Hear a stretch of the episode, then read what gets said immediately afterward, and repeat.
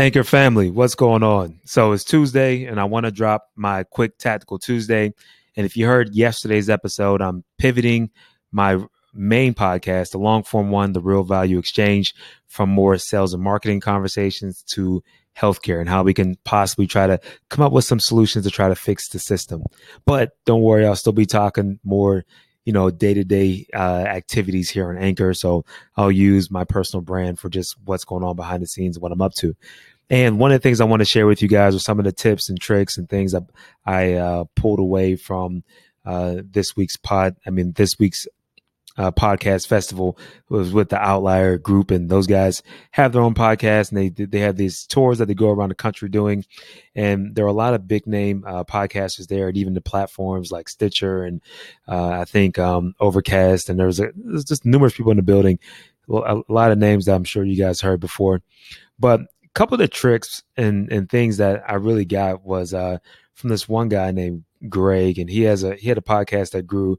Uh, it's called Tiny Leap, Tiny Leaps, Big Changes, and he actually got a, over hundred thousand downloads in his first six weeks, and he kind of broke down his strategy for doing that. And one of the big takeaways was building a community.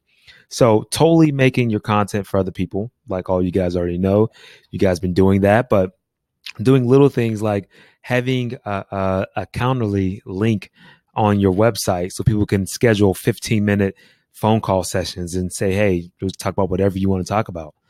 I thought that was a great way, like really trying to build and foster that genuine connection, just as we would do in person. Like if you meet certain people and like, you know, networking events, they're phenomenal because they know everybody and they'll plug you to anybody. You don't have to ask any questions. They just keep probing and trying to ask questions to see what, to really see what you're looking for.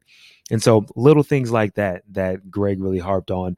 And one of the other, other big takeaways that I got is that, you know, just really doubling down on one main platform. So he was saying that, okay, make sure that you have your Apple link in all your major profiles. Like if you really want to drive traffic, if that's what you're up to, instead of trying to spread it across all the different platforms, not saying that you shouldn't publish your episodes there, but when you come to trying to promote your podcast, focus on one platform that you want to build upon. And since the majority of people, uh, at least most of my downloads come through Apple, and, uh, and from based off what I talk to other podcasters, most of their downloads come from Apple. I would say roughly about 85 to 90% of my downloads come from Apple. So, I mean, why not have that as the main link or the main, um, you know, uh, URL that I plug in most of my social media if my goal is really drive traffic. And it's really about getting those subscriptions at the moment, rating and, and whatnot. I, I, think they actually changed the actual uh, algorithm for how they boost up certain podcasts and whatnot. So, a couple things there. And I thought this was really good as well. Just kind of running down a, a list of like some of my notes is that a lot of times we try to focus on advertising our podcast on other social media platforms like you might go to twitter and you might have a um, audiogram on uh, Insta on like instagram but if you have to think about it from your listener standpoint a lot of times when they're on instagram they don't go directly to like Apple iTunes and say, let me go listen to that podcast right now while I'm on Instagram. What happens the majority of times, not saying always, they'll keep scrolling. They'll still stay on Instagram because they do a really good job at Facebook and Instagram and keep people on their platform. That's what they're about. So same thing happens once they're in, you know, once you're in audio. Like if you're going to run some ads, if you're going to spend some ad money on trying to drive traffic, it might make more sense to catch people while they're already in that podcast listening mode. So advertise on other podcasters. So maybe pay for a couple pre rolls and like mid roll ad slots.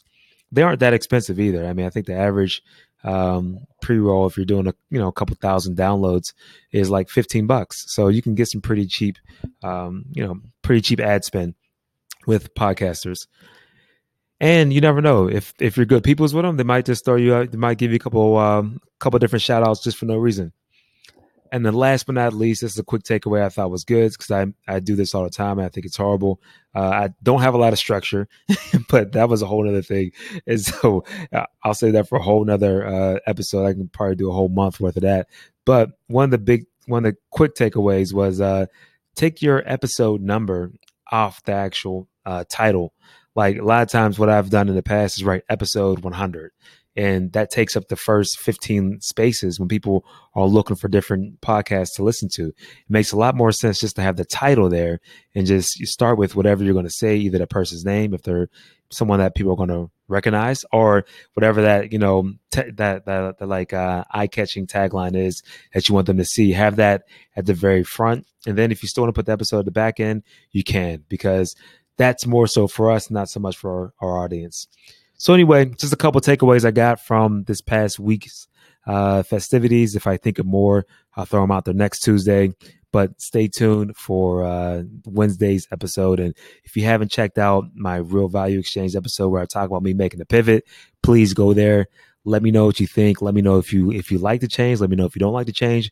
Um, let me know if you like the actual structure that I'm going to be bringing to it. So I, I welcome all feedback here. With that said, guys, you guys be amazing.